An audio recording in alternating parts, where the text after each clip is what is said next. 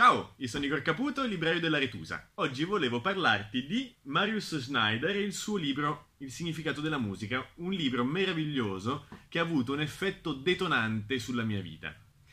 Hai presente quelle volte in cui il destino ti colloca in un punto preciso del tempo e dello spazio, un punto in cui andrai a raccogliere uno stimolo, un impulso che in realtà non era neanche destinato a te apparentemente. Nella primavera del 2004 ehm, il destino mi ha portato ad essere in un punto di Piazza Castello in cui la mia amica Francesca stava studiando il significato della musica e il mio amico Alex stava, eh, così, stava, la stava abbordando e utilizzando questo libro come pretesto, nel senso che lui l'aveva già letto e allora si era fatto avanti per eh, avere un, un punto, un qualche cosa di cui chiacchierare. E lì io ero a qualche metro di distanza, ho iniziato a sentire parlare di musica. Io avevo appena cominciato a studiare percussioni, il tamburello salentino. Ho iniziato a sentire parlare appunto di percussioni, di ritmo, di tamburi, da un punto di vista molto particolare, da un punto di vista molto eh, metafisico, molto esoterico, molto magico. E mi è partito il click sono andato a cercarmi il libro, ai tempi non era più edito, siamo in quel limbo tra l'edizione di Rusconi del 70 e questa qui della SE del 2007. Non si trovava in libreria, sono andato a cercarlo nelle biblioteche, l'ho trovato nella biblioteca del DAMS, addirittura non più in libro in brossura, ma in fotocopia, perché qualcuno magari se l'era rubata, qualcuno magari se l'era... boh, era sparito. E questo libro mi ha dato tantissimo, nel senso che... Ehm, allora, Schneider è un etnomusicologo un po' particolare, è comunque un esoterista. Mm, ricordiamoci che la prefazione nella versione di, anzi l'introduzione nella versione di Rusconi e è messa in postfazione, gliela scritta Zollà. Quindi un tradizionalista, uno studioso molto serio e puntuale. E, ehm, Schneider parte nella sua analisi del significato della musica, del suo uso nella religione, nella ritualistica, nella magia, parte da un doppio punto, nel senso che lui comincia, sviluppa il suo discorso intorno al concetto di voce, di vocalità e al concetto di percussione e di ritmo. Alla fine, se andiamo, bene a vedere, se andiamo a ben vedere quali sono i primi due mezzi che noi appena nati abbiamo per relazionarci con l'esterno.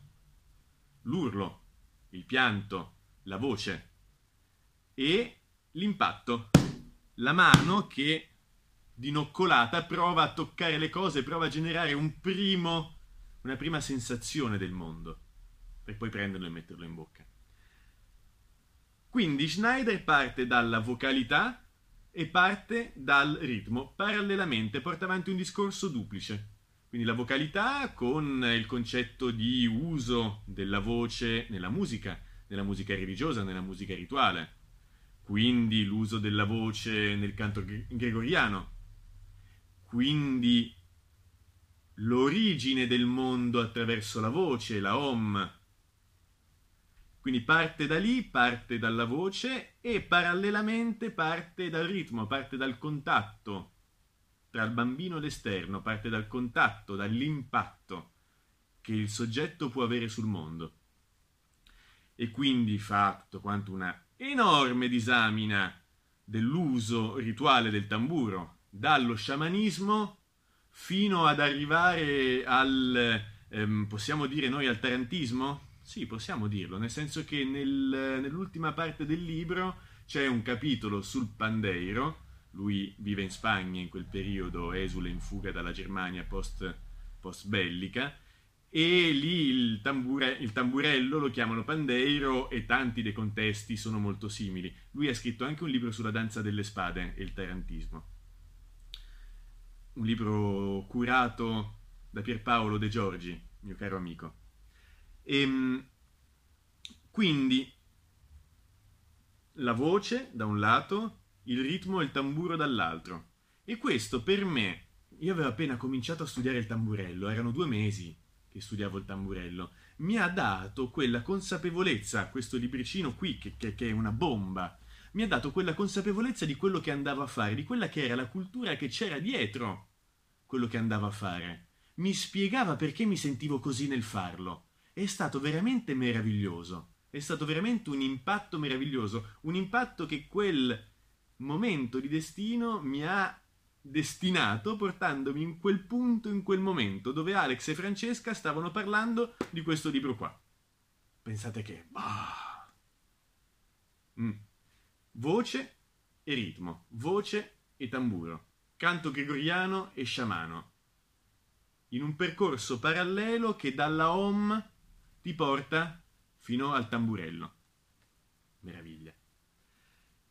Se pensi che questo libro possa essere un detonatore come lo è stato per me, non hai che da scrivermi, non hai che da chiamarmi, eh, mandarmi una mail e ci possiamo accordare. E adesso così, prima di concludere, volevo dedicarvi qualche secondo di tamburello salentino, in modo tale che possiate vedere quello di cui ho parlato prima, possiate quasi toccarlo. Ehm, lo sto suonando con un tamburo costruito dal, dal, bravissimo, dal mio carissimo amico Vito Giannone, un artigiano salentino di Calimera che ci ha lasciato giusto qualche giorno fa e volevo omaggiarlo in questo, anche in questo contesto suonando un suo tamburello, un tamburello che mi ha costruito, che mi ha fatto lui sartorialmente proprio, proprio su di me. Comincerò con una pizzica dritta, una pizzica normale, per poi metterci dentro qualche favoleggiamento di cui un paio me l'ha insegnati Vito Giannone stesso.